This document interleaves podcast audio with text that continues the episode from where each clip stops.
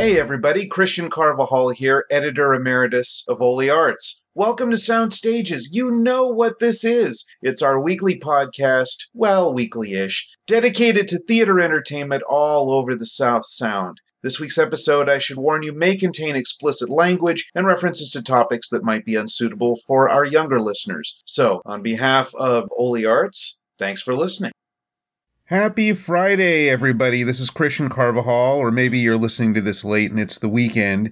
In any case, it is the last weekend of As You Like It from the fledgling Goldfinch Productions in Lacey and Olympia and Yelm and parts all over. And we're doing a special bonus episode this week. We already talked to Animal Fire Theater about their production of The Merry Wives of Windsor. But as we mentioned in that episode, we get a trifecta, a trio, a holy trinity of Shakespeare this summer in a part of our ongoing mission to turn Olympia into what I call Ashland North.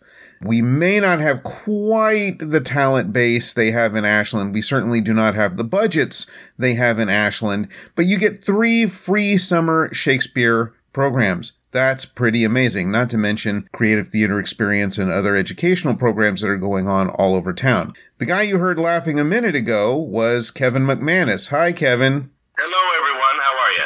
Kevin is a friend of mine from Communicating Doors and some other theater we've done together, but I first met him through his work for Standing Room Only in Yelm. And now Kevin is, I guess I would say, the driving force behind Goldfinch. Is that correct? I have a lot of folks that I'm working with, and I would be remiss to claim all the credit. I have a really great board around me but I did put that board together, so I guess uh, I kind of have some say over what goes on, and I'm just really enjoying controlling the projects and letting them kind of run the business. So I really have to give up some credit to them as well. So yeah, that's kind of the catbird seat, isn't it? When you can just make art and let somebody else pay the bills, that's pretty sweet. I love it. and speaking of projects, Kevin is also the director of and cast member in the first production from Goldfinch, which is As You Like It. So tell me why, and now I've asked you this for the print article already, but why was that the first show chosen? Well, and again, considering business and considering creative bent, we decided to go with a public domain show. So we looked through the catalog of public domain projects that were available. And a couple of our board members and myself are very, very into doing Shakespeare. And we felt like Olympia, Lacey, Thurston County area could use a little bit more in the way of outdoor theater. And we love Animal Fire. They actually came and saw the show last night and we were kind of interchangeable. A lot of the people that work with them work with us and vice versa. And we wanted to provide a complimentary outdoor theater experience. As You Like It was on the board because I hadn't seen it done in quite some time. Ironically, once we chose it, Seattle Shakespeare Company decided to go ahead and take it up. And it was only just a couple months ago. And it was a wonderful version of the production. But I like As You Like It because, and as I said to you in the print article, I think that there's a comment on, I wouldn't call it a comment on class, but there is definitely the idea that there's the courts and there's the country and there's a character in the show that even has a comment about the behavior of people in the court and the country. And I think that the discussion about equity is kind of an important one to people of our area. And I think that that this show actually lends itself well to that conversation and contributes to it in a positive way. Well, one thing I've noticed about really all three of the shows, is because as you know, I'm involved in The Tempest, which Oli Works is putting together for the latter part of August, is that Shakespeare was often quite concerned with the concept of gender fluidity, something we've come back around to 400 years later. And it's interesting to me because you get these characters like Viola in Twelfth Night and then Rosalind here, who in Shakespeare's day would have been a teenage boy playing a teenage girl playing a teenage boy in adult romantic roles. And it's funny to me because that would have been enough of a joke right. in Elizabethan England. Oh, there's a kid in a dress. I get it. And then, you know, we've had that convention in Western comedy ever since then where a guy in a dress is just automatically funny. I don't know that that's automatically funny anymore. I don't know that a show like Bosom Buddies would be a guaranteed laugh. How do you expand on that concept for a modern production, keeping in mind everything we've learned over the last generation? Well, for me, I think being a part of our community specifically, and I think in Olympia, we have maybe a better understanding in a lot of ways of what it means to be gender fluid and to be around people who are exploring who they are and what their identity is. And so we have people in the show in this production that are they them identifying and we have had conversations with them through the process when we selected the show that was not the heavy part. I mean i know it is a major league part of the show. I mean it's obviously one of the more important themes of the show but it wasn't something that we heavy handedly focused on. I think that it's only just a tool to get her, Rosalind, into the woods and make sure that her father and her lover don't recognize who she is. Other than that, we did not heavy handedly focus on that as the important part of our show. It's the Clark Kent rule, right? You put one extra clothing item on people and suddenly no one can recognize them. Exactly. Well, if you watch the Kenneth Branagh version, it's actually it's very funny how they just kind of toss a hat on her in a little jacket, and she didn't even do a different voice in the movie. And so when I saw that, I realized that the audience would suspend disbelief just enough that the comment is made and then we move on. And for me, there's so many other things that we can be discussing in this production that is so much more paramount and so much more important as far as what themes are we focusing on. We're focusing on equity, we're focusing on that kind of thing. So in our conversations with the people in our production, we heard some folks express some concern that sometimes the way people handle it, it becomes kind of like you said, it's like that's just funny. There's a guy in a dress. We didn't want to touch on it so hard. We didn't like the heavy handed thing where we didn't want to shine the light so brightly on that that it became that's the joke of the show. And we also cut out some dialogue. We adapted the show just for our purposes. And so what we decided to cut out, we decided that some of the conversations about how she looks in the clothing and things like that.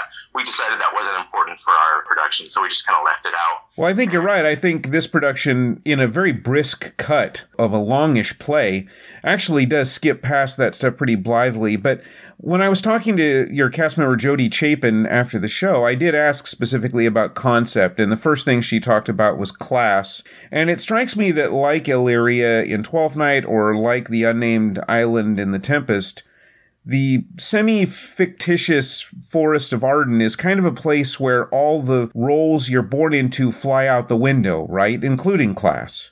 Yeah, that would be the focus that we took. I don't know that that was the comment exactly that Shakespeare was making, although there are, like I said, there was a character that talks about it specifically and explicitly. But instead of passing over that, I've decided that that was kind of the cool conversation that we could have with the audience and I just view Arden as kind of, I come from a place called Yelm, and a lot of people who know where Yelm is, it's right down the street. It's in Thurston County, but it's a very different kind of place from the rest of Thurston County. Yeah, that's a long 45 minute drive, isn't it? You, you go from one year to another. You know, it's really a different kind of world, and I love people from Yelm, but I'm more of an Olympian, so when I go out there, even having been born there, I feel like I'm going to a place that I may not always fit into the conversations that are taking place there, but I think it's interesting to have those conversations to allow for differences of ideas and opinions if we can and to the degree that we are able. So thinking about someone from the court and who, as they say in the show, if the courtiers kiss hands and that would be uncleanly in the forest of Arden.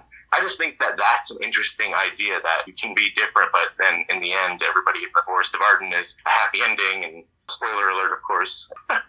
I just think that's an interesting thing to explore. Well, it's a strange kind of comedy, isn't it? You know, we've talked about this before on the show that in Elizabethan definitions, if a show ended in death, it was a tragedy. If a show ended in marriage, it was a comedy. And this show does end in pairings, at least, and there's a marriage along the way. But it's a bizarre, kind of laid back form of comedy. It's a pastoral in tone as well as location.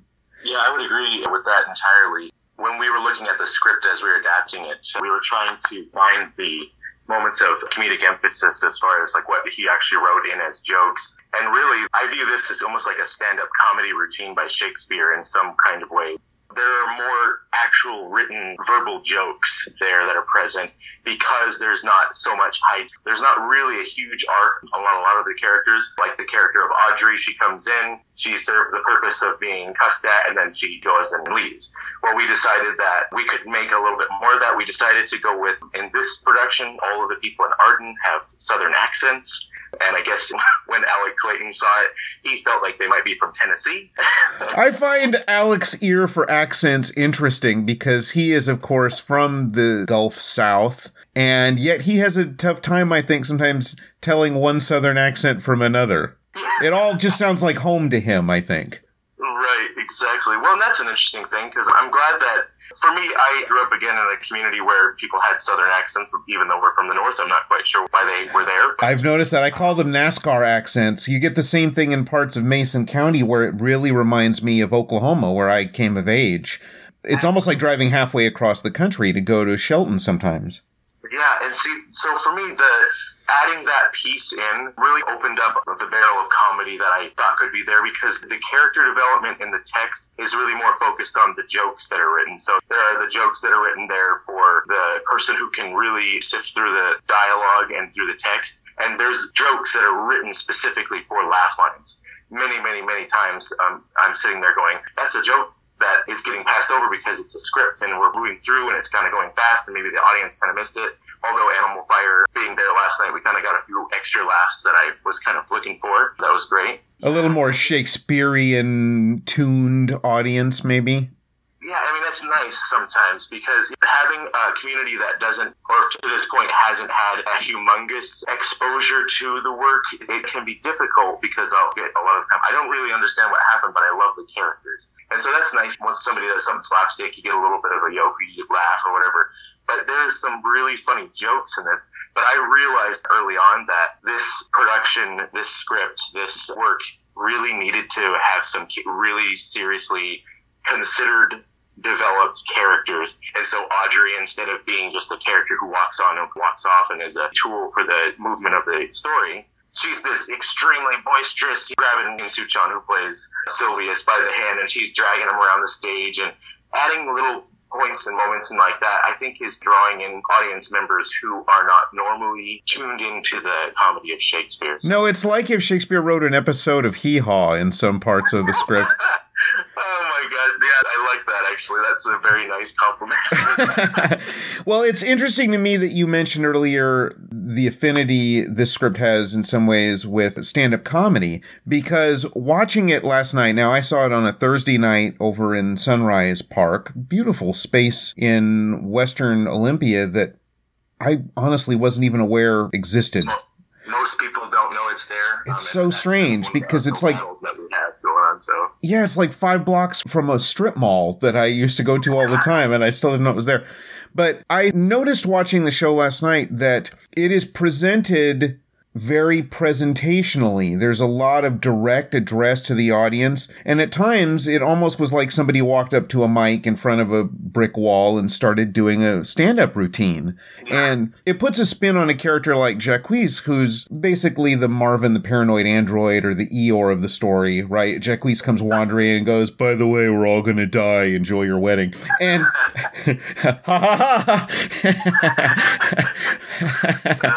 but it does make that person almost a Steven Wright type stand up comedian, which is an interesting spin. Yeah, for me, that all the world's a stage and all the men and women merely players. Normally, I think it's uh, addressed to the Duke, and there's like this, it's a dialogue between two or three people and early on, I noticed that, like you're saying, there's the Eeyore effect. I wanted Jaques to be very cerebral in their mind about everything. And like you said, there's always the couple lines where it's like, well, I guess I gotta die because I'm not giving you my food and stuff like that. Like, mm-hmm. I just think that that person maybe could be flat. I mean, you get your Kevin Kline version of the character from the movie where he's very funny and they chose a funny actor to do it. But for me, I wanted to see something when I play Duke Frederick, which wasn't supposed to happen, but I'm happy to do it. I want that to be a very serious moment. I noticed that people wanted to laugh, but it's kind of a serious deal when somebody says, hey, you better get out of here or you're going to die. So I wanted to add in this show can be extremely emotional at times, and there's a lot of other things that are going on. There's intellectual conversation about, like I said, the class equity conversation that's happening here And then all of a sudden, you got all these other jokes that are layered over it. So then it's just considered a pastoral comedy, and everybody kind of tosses it off. But I think just that one monologue of Jack Jaques alone is enough to give you a pausing moment to go, "Wow, there are seven ages of man." And if you really listen to each of the stages, this Jaques has really considered it, and it's a very succinct and very to the point and no nonsense. And so I didn't want it to be this pantomimed thing that gets passed over. I wanted the audience to really listen to the words. So no, there's nothing off the cuff about that speech. It's as if Jaques wrote it, thought about it, edited, and memorized it in case it ever came in handy, right? Exactly. I mean, it really is very purposeful. There's an arc to the line that, yeah, you would really have to write it down, or else, I mean, I can't imagine anybody really just coming off the cuff with that. Especially a guy who mispronounces his own first name. I mean, that's. I, we thought about that for quite some time. I desperately wanted to pronounce all the French words correctly, but in the tradition, we decided to go with not doing that, of course. Also, Amanda Kemp, who plays Rosalind, was actually raised in Germany, so she has a ear and a tongue for the French language. And so, whenever we asked her to say a word like accoutrements, we asked her to say that and instead uh, of accoutrement, man, she was outraged that we would even suggest such a thing. Yeah, I also am versed in French, and it's the only language that when you use it like they use it on the street, you still sound pretentious. Yeah, exactly. Exactly. We're having the same problem on The Tempest, actually, because everybody in the play apparently pronounces the name of the Italian city Milan Oh it's the only way it scans, and it comes up, I think, dozens of times in the script. And that's what I'm still having to make my mouth do. Well, we live in a world that is supposedly beyond class. But I think one thing we've learned from social media is that American politics are still divided along regional tribal lines that are in fact really rooted in class and in our own perceptions of our class and who's trying to keep us down and who's trying to take our stuff and where the threats come from. And it is interesting that this forest gives these characters a chance to just start from scratch with each other and see where they stand and uh, maybe this is a great time to think about those kinds of things. Yeah, and see, I mean, I just I saw that kind of early on when we were doing our readings early. I mean, we were going through script after script of what can we do, what is important for us to emphasize. I was looking for a story that people could latch onto, and maybe they wouldn't even know why. But there was something there more than just going to see a theatrical play. I wanted them to be able to latch onto the concept that is being discussed inside the story. And so it's not just a bunch of characters rubbing up against each other and then in the end they take a bow. It's a conversation that can be continued off the stage and into the pub afterwards for a cast party or for, you know, maybe you're going out with one of the actors. That conversation should continue. And I think two things for me, and this is my personal taste outside of Goldfinch and everything else. But I hope that in the future, when we're beyond this, I would call horrifying moment in American history, I hope that we can come together and have conversations with people whose ideas we don't like without disliking or hating the people who have those ideas and maybe understand why they developed those ideas, where the ideas came from. And so you go to the Forest of Arden from the court and you, oh, you're not going to kiss my hand. And there's all these, God make incision in these, says Touchstone, because he doesn't have the tools necessary to have a respectful and meaningful conversation with the character Corin, played by Joe Shea. I just think that we can develop those tools. And I think this show could be a way for people to find that conversation and figure out if you're looking for it, you're going to see it. And so, and, we worked on that. It's going to take everybody dropping their veils and dropping their armor and putting down the sword for a little bit and having that conversation. And even so small, like, you know, you were talking about Yelm, having that conversation with people in Yelm, a lot of Trump supporters out there, just to be direct and I'm not one. So when I go out there and I'm having conversations with old friends and family, I have to be prepared to hear ideas that I don't want to hear and find a way to love the person and have that conversation. And I think that we're trying to emphasize that in this production. Well, if Trump is anything positive for American history, maybe it's as a reset button where we all uh, take a deep breath at the end of this, however it ends. Yeah, we start from scratch. We go to our own Forest of Arden. Well, speaking of moving forward, we're recording this on Friday morning of the production's second weekend. How many shows you got left? We've got tonight, tomorrow, and Sunday. Friday, Saturday, and Sunday, 7 p.m. every one?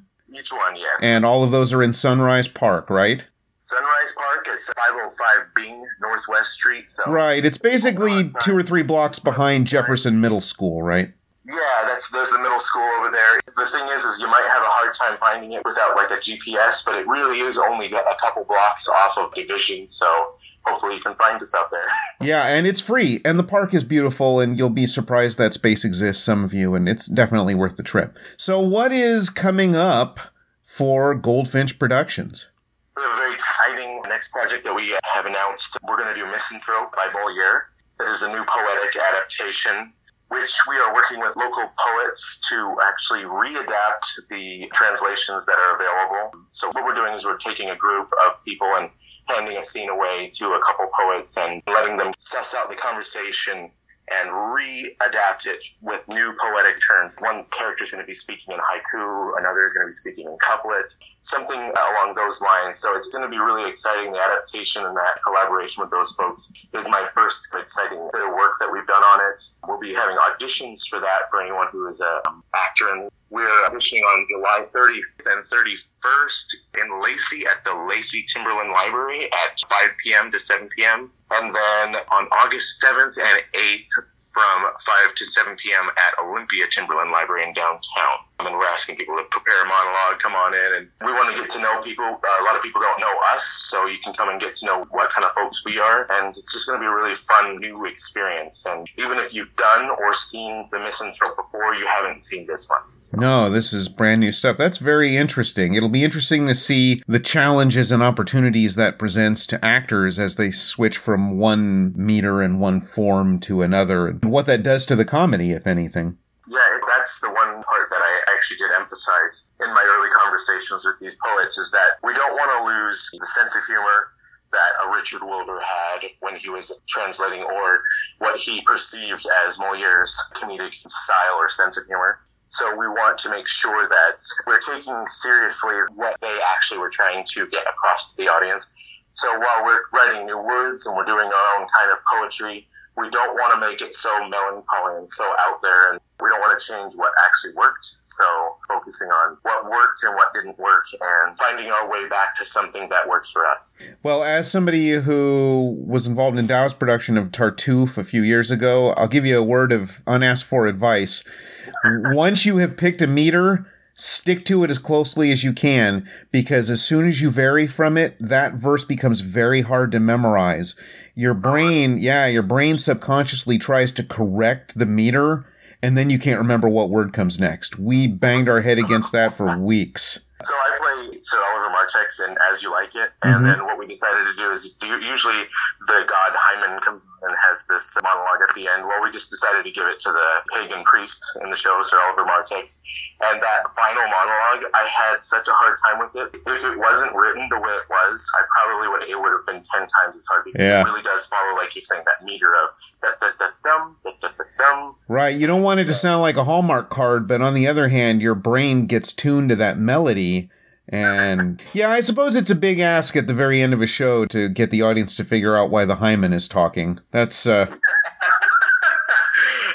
yeah, we we almost just cut it out entirely, the whole thing, but it's such a lovely monologue, a lot of people know it. But yeah, there's some stuff. If you cut everything out, like, you know, you've got a, the character of Shylock in Merchant of Venice, if you cut out certain things, you're cutting out part of the show that kind of matters. And so there's stuff you got to get used to, like the uncomfortable. Like there's a couple lines where we decided to not hold, like the word sluttish appears. Now in that time, and I, he may have even invented the word slut. That might have worked then, but we decided to go with strumpet. Maybe only just marginally uh-huh. better, but uh, I just thought it hit so harshly on the ear. So you got to choose with Shakespeare what you're going to keep and what you're going to try to make make sure your audience receives the message rather than hears something that they don't like and jumps on. You know. Yeah, there's an interesting long conversation to be had there, I think, about when you're doing any material prior to the current generation, something's out of date, right? And so, do audiences deserve an opportunity to hate part of a script? Right? Or as a director and somebody who's trying to make your company successful, do you cut that out or obfuscate or rewrite so that they can focus on the overarching story Yeah, I think we go through that conversation every time we approach those old pieces, and you'll see it a lot more. I'm going to include the cast because they've got to say the words. So sure, I'm, I'm a little democratic on that. I don't want to make them feel uncomfortable with it, so that they deliver it in such a way that the audience is uncomfortable. So I definitely included the cast a little bit. And of course, Ed Thorpe is actually the person who, and he's on our board, and, and people might know him from Olympia Theater Club and different things around town. He's, mm-hmm. he's been around for a long time. But he actually adapted the script. But I wanted in those conversations to have the cast so let me finish with this. As you look ahead to the next five years of Goldfinch, let's be super optimistic here. Five years from now, what kinds of stuff would you like the company to be able to do? What's on your bucket list? Oh, well, I have this drive, this urge to do two things, really. One, old work, really old work, obviously, the Misanthrope and Shakespeare and things like this, that can be done and seen in a different way. So I've seen The Misanthrope before, I saw it at the Harlequin, I've seen it a hundred times before. I'm excited to watch the show after it's done because I want to see The Misanthrope again and fall in love with the story again. And so I think that's an opportunity that we have where we can take these old, a lot of the time, public domain scripts, which as a young company, we don't want to pay for rights if we don't have to. And the other thing that we want to do is we want to do musicals and smaller musicals, and ones that you may not have heard of. Like there's a musical called B is for Beer that we're looking at.